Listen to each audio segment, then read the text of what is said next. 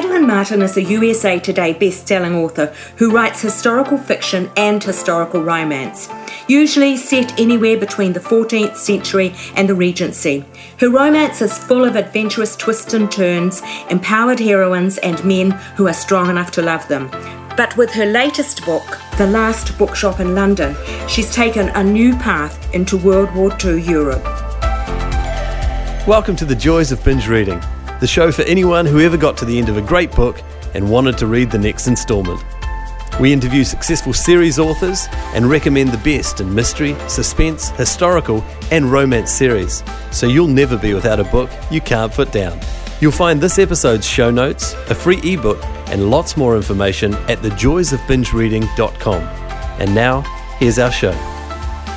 Hi there, I'm your host Jenny Wheeler, and in today's binge reading episode, Madeline talks about the transformative power of books in hard times, what her World War II research threw up in terms of detailed gems about daily life during the Blitz, and the parallels between living in dark times, whether it be 20th century Blitz or 21st century pandemic.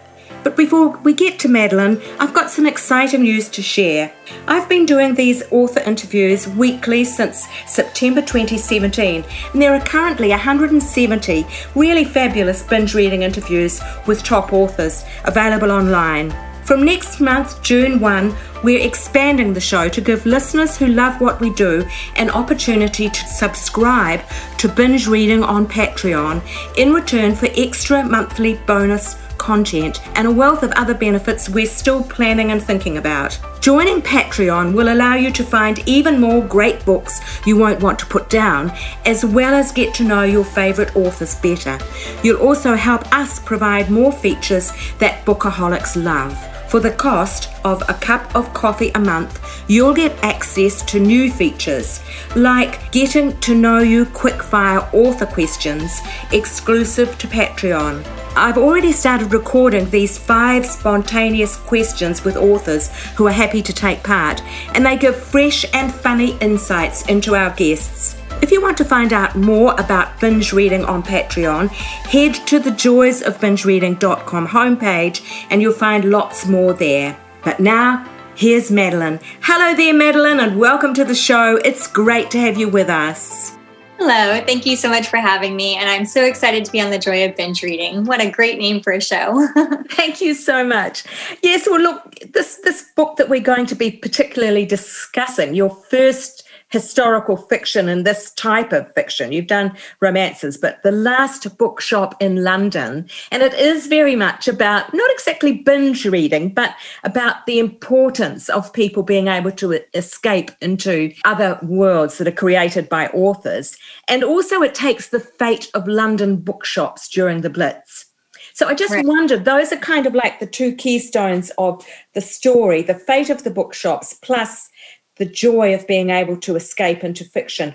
Which one of those was the first thing when you were working on this book, at, at, when you first came to it? Um, it really was sort of the survivability of bookshops despite the blitz going on in London. And also, really, how community is built around books, and really how books can help get us through really dark times so i mean that was really the focus of it. I you know i really kind of wanted the last bookshop in london to be a celebration of reading. Yeah.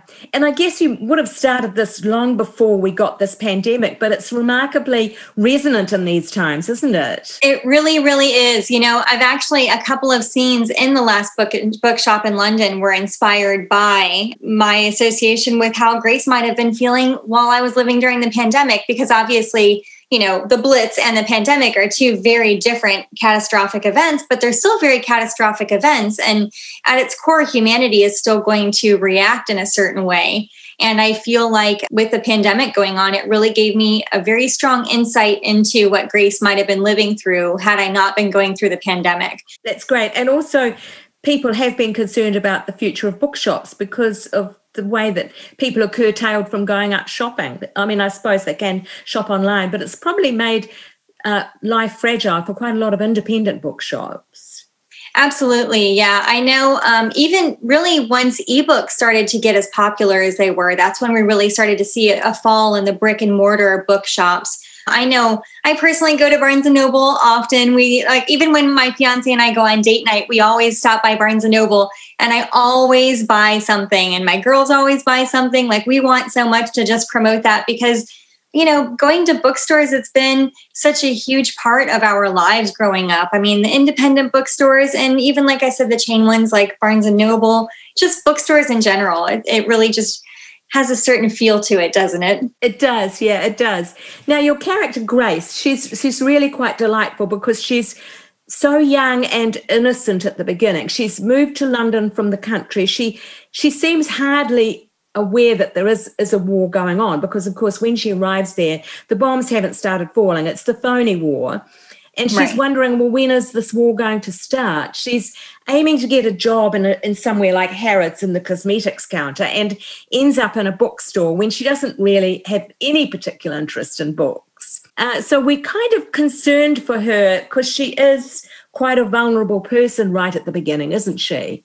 Right. Yes, she definitely is. And I think that through that, it really lends itself for her for the opportunity to find that inner strength. I think a lot of us start off with certain things I know for myself I have in my life where I feel equipped to handle something and then I get there and realize I'm way in over my head. And somehow you reach down and you find that strength inside of yourself. And then at the end, you can kind of look back and think, oh my gosh, I actually came through, you know, and I, I did this. And so I kind of wanted to demonstrate that um, in grace and hope that it might resonate with some people who have been not through similar things, but who have had uh, internal challenges themselves, like she has. Yes, and she really does do that. She starts to show that inner courage without being in the least bit kind of preachy about it. It's it's a lovely way that she evolves as a character. She starts out hardly really caring about books, totally ignorant about books.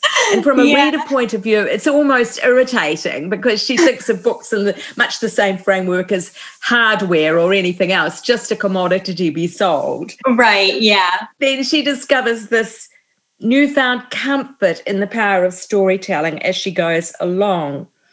Right. And I wondered if you could give us a bit of insight into how that process unfolded for you.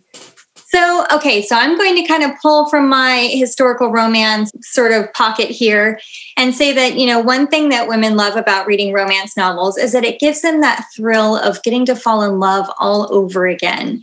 And so I really wanted to take that aspect of my writing and apply it towards reading. I wanted her to start off not being a reader. I wanted all of the readers who pick up this book to fall in love with reading all over again through Grace's eyes. I really wanted them to go on that journey and relive that magical experience.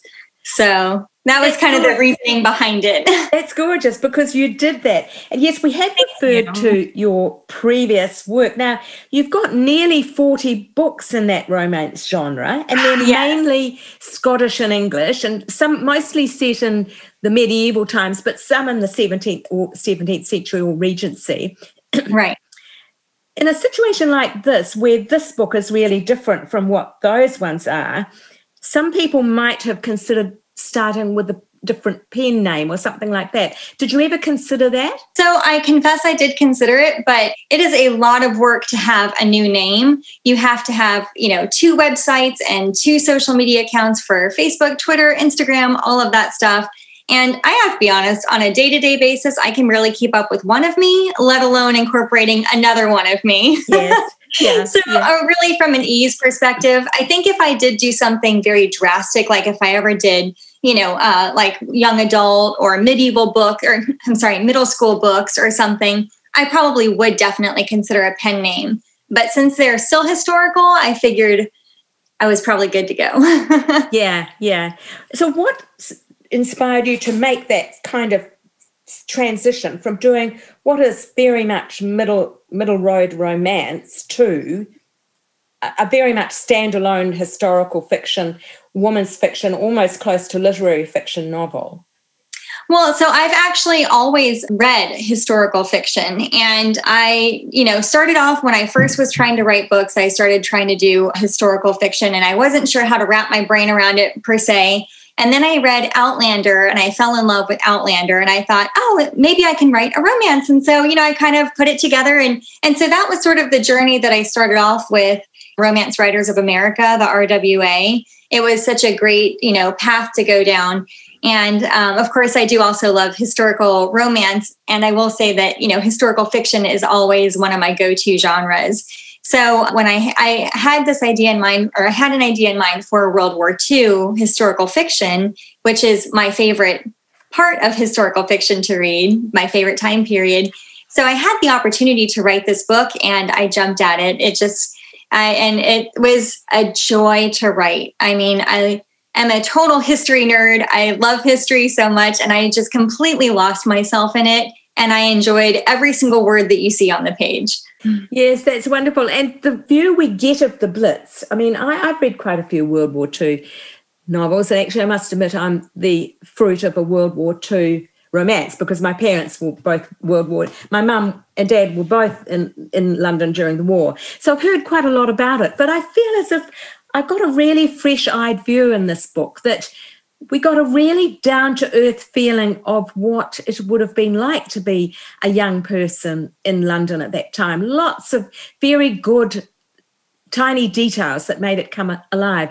How did you manage the research for that to get those details? Oh my goodness! It will. I will say it was a lot. it was a lot of research. Um, one very big helpful piece was during the before, during, and after the war. There was something called mass observation, where it was uh, some men who actually headed it with their, their own personal money. They actually paid these people to record their day to day dealings, but like I said, before, during, and after the war. And those were compiled into the mass observations. And reading through a lot of people's journal entries was very beneficial. Ironically, the weather on this book is all on point based on when the day is, primarily because of the mass observations. It's funny how many people start their journal entries with what the weather is like that day. But, you know, one of the things I really got out of the mass observation was the feel for the spirit of the people going through that. So, for example, like when Buckingham Palace was bombed, it wasn't this horrific, oh my gosh, Buckingham Palace was bombed. It was the king and queen, they're just like us. They got bombed too. And, and it was this kindred spirit. And you would never think that if, well, I wouldn't think that if I hadn't read that in the mass observation. And so I feel like it lent this realism to the people in my book and, and how they reacted to certain events. So, yeah, yeah, it, yeah. and it really did. Of course, the weather was mattered to them also because if there was a lot of cloud, it was harder for the German bombers. So there was Absolutely. a kind of, yeah, yeah. And I had never heard of Paternoster Way, which was this very amazing, famous street where many of the bookshops and publishers were located. And I get it had been going for several hundred years at this stage. That part right. of it is true, isn't it? Yes, it absolutely is true. And it actually still is today. And it's incredible when the when the bombing actually happened that night on Paternoster Row, over 5 million books were burned. And you know, one thing that you have to think about, like, yes, it's oh, I like it breaks your heart to even hear that. But this was also happening during a paper shortage. So paper was being rationed at that time. So these books couldn't just be, you know, mass produced and put back on the shelves again. This was a very huge loss for the publishing industry. Yeah, I'm just dealing with this thing about the books. Although this is called the last bookshop in London, that bookshop is a, is is your imagination. Did any bookshop survive at all? Oh yes, there definitely were bookshops that survived. In yeah. fact, Foyles is one that I that I mentioned a couple of times. Yes, Foyles is it was a bookstore. I think it was now I now I'm having to remember from my memory. I think it was four or five stories, and he did new and used books, and he um, was almost kind of seen as like a like almost like a circus wheel 'em and deal 'em kind of thing. And you know, like little little things that I mentioned in there were actually real. Like for example, when he had sandbags that he filled with old books to protect his building, that was real. And he actually did line his roof with copies of Mein Kampf in the hopes that it would keep his establishment from being bombed. I mean, that's where some of this stuff you just can't make up. You know what I mean? That's absolutely right. Yeah, there were some amazing details. That's exactly the sort of thing that I'm, I'm thinking of, really. I'm quite fascinated because you live in Florida, but you obviously are fascinated by history, particularly in England and Scotland. How did you first develop this fascination? So um, I actually grew up in Germany for the most part. I'm an army brat. And uh-huh. so I got to travel all over Europe. And I really, you know, I really just fell in love with like the old castles and everything that they have to say. And, and just the stories that I grew up listening to. I love all of it so much. So that's, I think that's kind of how I fell in love so much with, you know, British and history. So would you ever consider writing something set in, in, in the American historical period, some one of them? And if so, which one? Oh, yeah, definitely. I'm telling you, when I say I am a history lover, I am like 100% all in history lover. If it's history, I will research it and I will write it, which is why I do medieval, 18th or 17th century Regency and World War II. you know, it's funny, like, because when I was doing my edits on this book, I was writing a medieval and editing a Regency, doing edits for my World War II, and obviously living in modern day. So my brain really was expanding over, you know, many generations. and do you expect to keep the romance going as well? Are you still committed to doing romance, or is that considered now to be something that you were doing but have moved on from? I do still plan on keeping my romance going. I will say that I am definitely kind of tapering back more. I previously have written um, about eight books a year. And that pace is pretty grueling. I'm not to lie. And the hard thing is, I have so many stories in my head that I just want to get out. But unfortunately, my wrists are not able to keep up with it as much. So, you know, the nice thing about doing historical fiction is that obviously it takes a lot longer to write them write them as you have to do all the research. It's it's very much more labor intensive but of course a labor of love. And so it's nice because it's given me the opportunity to slow down a little bit. And but i do still i will still be doing romance but also definitely historian. Eight books a year that is just remarkable. Thank you. Or crazy depending on how you look at it Look, moving along a little bit from talking about the specific books to your wider career, Tell us something about your life before you became a full time writer. And did you have experiences that have now fed into your writing in a tangible way? Well, I think that any experience that I've lived yeah. through threads its way into my yeah. books. I mean, it's all of has made me who I am, and who I am is what makes all of my books. As far as my independent experience, like, or well, what I did before I was writing uh, as a full time, or I'm sorry, you said published, or just writing in general? before you became a full time writer. Yeah. Okay. Oh, so but I actually only have been full time writing for a year. Oh, I was yeah. So for I mean, I've been writing for about twelve years. I've been published for a little over five years. So really, for a majority of it, I have been. Uh, you know, full time day job, full time writer, full time mom. I don't sleep too. You know, the funny thing is, I only would sleep about four or four and a half hours when I was going through all of that. And now I'm up to like five or five and a half hours. but I do take a nap every afternoon. You know, so it, it, it's actually been kind of nice now this this last year being able to just write full time and just immerse myself in it and not have to worry about every one extra piece of everything. It's been a dream come true. I have to be honest. that's remarkable. So, how on earth did you do eight books a year when you were also writing full time and being a mum? So, just really a lot of work. I am divorced. And so, every other weekend, my daughters go with my ex husband. And I would really pretty much work about 12 hours each one of those days. I get up at four o'clock in the morning to make sure that I get as much writing done as I can before the girls would go to school and before I had to go to work. If I was running behind on a deadline, I would work through my lunch break in the car or even a non-smoker break. I would sit there in the break room for 15 minutes wherever you can get those words in you know? And what was the job that you were doing? Do you mind me asking oh no not at all. I did oh gosh no. Because there's like of course the corporate name and then like what i did. But basically i wrote sql program sql program code. So it was very much the opposite side of my brain. You gave your creative side something a little sort of run when you got home. Exactly. I used to always say, like, you know, coder by day, lurid romance author by very early morning. That's lovely.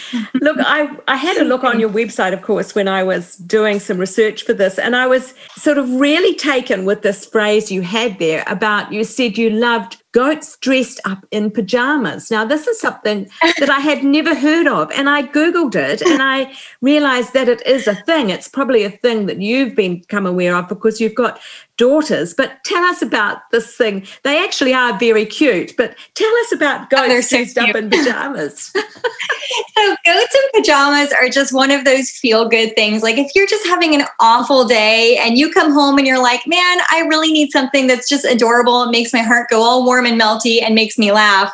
And you pull up goats in pajamas on YouTube, and these goats with their little like happy bounding tails are, you know, running around in these adorable little flannel pajamas that people sew them. I don't even know how you would begin to coming up with an outfit for a goat, but they look so adorable and they're so happy. You know, you can't look at something like that and feel sad. So that's sort of where the goats in pajamas fascination came in. It just they're just so happy. do you do you know how it actually began? How did how did it start? I have no idea, but I know that they sell sweaters for chickens on Etsy. So I pretty much figure that any animal out there has some sort of clothing yeah. Yeah. or attire that they can wear, and I'm sure it looks adorable. well, there is a perennial question that I like to ask everyone, but I think you might have already answered it for us. That is, is there one thing you've done in your writing career more than any other that's the secret of your success? You know, I will say when I first started writing, I actually I'm very type A. And so I did about five years worth of intensive learning. I devoured every book on writing I could, every workshop, every conference I could find. I did all of it. And I just sucked in all of that knowledge. And then that's when i really started to actually put together my first i had my, my of course i had my first books that nobody will ever see that you know were sort of as i was like oh this will be a cool thing to do. And then i realized that i sucked. And then i learned five years worth of of really under my belt knowledge and everything just getting the basics and foundation for everything. And then that's when i really started writing. And i you know, it definitely took some patience. And I'm so glad that I put in that time to do that, though. Yeah, yeah. You certainly sound very type A. What was catalyst that made you think right at the beginning, I want to write fiction? Uh, well, I'm just an avid reader. Reading was such a huge part of my life, especially as a military brat. You know, I moved around from place to place. I was always the new kid. I was painfully shy when I was young. So I started to know my librarians more than I knew the kids in my class. And I was a book a day reader. So I just I think that stories just live inside of me and I can't even help yeah, it. yeah, it's gorgeous. And I wouldn't have it any other way either. Turning to Madeline as reader, that's an ideal segue into that. As we've mentioned, this is called The Joys of Binge Reading, and it does focus on the books that people read for entertainment and comfort. Series often as well. So, turning to your taste in reading, tell us about it widely, but particularly what would you like to binge read? So, well, I, I, so I will say, like, I do a lot of listening to my audio, to my books now, just with being busy and everything. So I do a lot of Audible, and I just recently listened to one called The Five, and I wrote it down just in case you ask me this question. And her name is um, Hallie Rubenhold, and it's called The Five, and it's about the five women who Jack the Ripper killed. Oh. And it's it's actually a nonfiction book, but it is written so beautifully and it's so rich with detail that I think any fiction lover would absolutely love this book as well. And uh, I mean, not gonna lie, it made me totally want to write one of their books. but I'm like, no, Madeline, that's another time period. Slow down. but I, it was really really very beautifully written i mean i just i binge listen to everything i even have a couple girlfriends of mine who we go through and every single month we pick a new classic book to listen to. So, you know, it's up, up next is Dracula and we're all very, very excited. so it's, it's, I'm all over the place, but I love it all. so the five, did you definitely get the feeling there that these women who have always just been anonymous victims to most of us were given some sort of dignity and, and purpose by being brought to life in this book? Oh, absolutely. Mm. Yeah. I, I really feel like there is, I mean, I'm not going to get too much into it, but of course, you know, the stereotype for women, especially back then, and women who didn't possess a lot of money, you know, I feel like a lot of stereotypes were sort of played on by the people who who uh, talk about it but she really brings their stories to life she lets you see how they grew up and it really brings about a sympathy for what they lived through and everything that happened to them prior to being murdered by Jack the Ripper. So it really, I mean, it's just an absolutely, and it's so beautifully written too. It's incredibly eloquent and it just really brings that time period to life and what those women would have gone through. Yeah, yeah. look, that's great. Yeah. We are starting to come to the end of our time together. So, circling around, looking back down the tunnel of time, at this stage in your career, if you were doing it all over again, is there anything you would change? I probably, you know, I should say that I should stick to one time period, but I can't help it. I love it all. So, no, I'm not going to say that.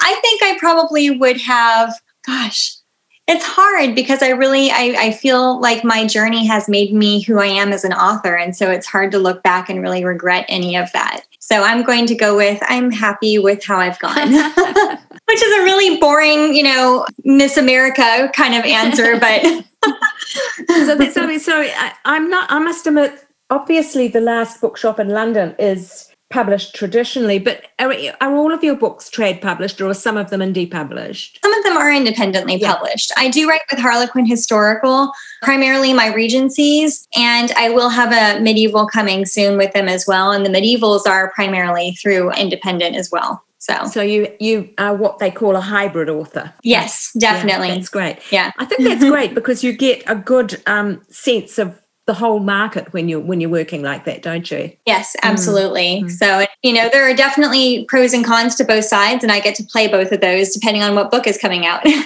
so what is next for Madeline the writer? What have you got on your desk for the next twelve months or so? So I have I have two medievals that I need to write. One for myself, one for Harlequin Historical. Uh, I'm starting a new Regency series that will be coming out next January that will be independently published.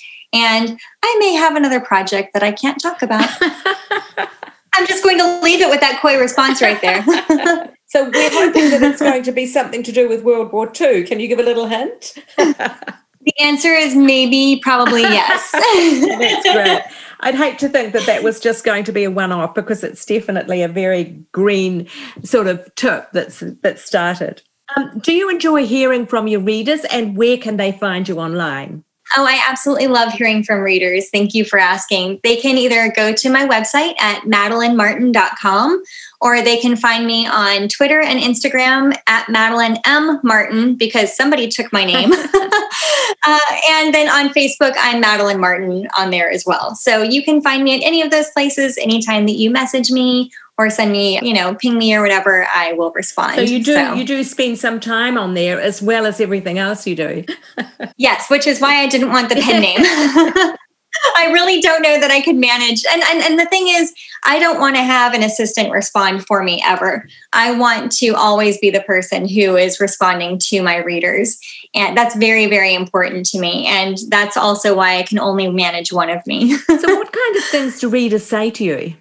Um, well, it, you know, I get all kinds of of uh, feedback from readers. I have people asking for certain people's stories. I have people saying thank you for having written certain books, especially if they had a connection with one of the characters where a character may have lived through something that they have lived through and they have that connection and they reach out to let me know, which is always very, very special.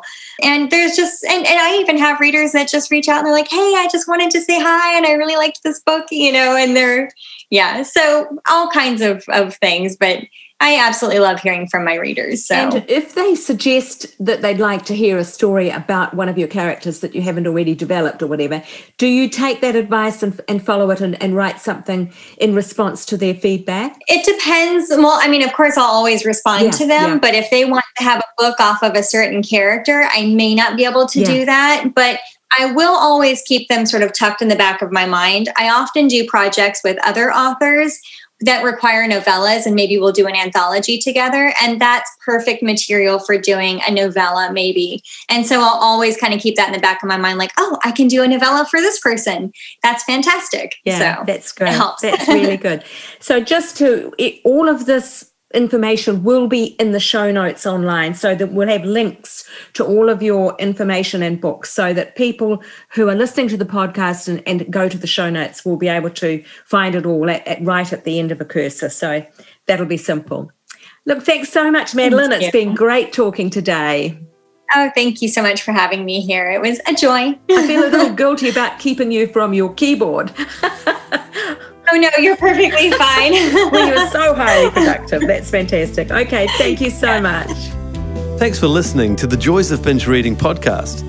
You can find all the details and links for this episode at www.thejoysofbingereading.com. We'd love to hear your comments and suggestions for who you'd like us to interview next. And if you enjoyed the show, take a moment to subscribe on iTunes or a similar provider so you won't miss out on future guests. Thanks for joining us and happy reading. The Joys of Binge Reading podcast is put together with fantastic technical help from Dan Cotton and Abe Raffles. Dan is an experienced sound and video engineer who's ready and available to help you with your next project. Seek him out at DC Audio Services at gmail.com. That's D for Daniel, C for Charlie, audio services at gmail.com or check our show notes. He's fast, he takes pride in getting it right, and he's great to work with. Our voiceovers are done by Abe Raffles, another gem of sound and screen. Abe has 20 years of experience on both sides of the camera slash microphone, as a cameraman director and also as a voice artist and TV presenter.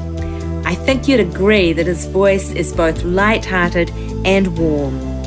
He is super easy to work with no matter what the job. You'll find him at abe, A-B-E, at pointandshoot.co.nz. As I say, the full details in the show notes on the website. That's it for now. Thanks for listening. Hopefully see you next week. Bye.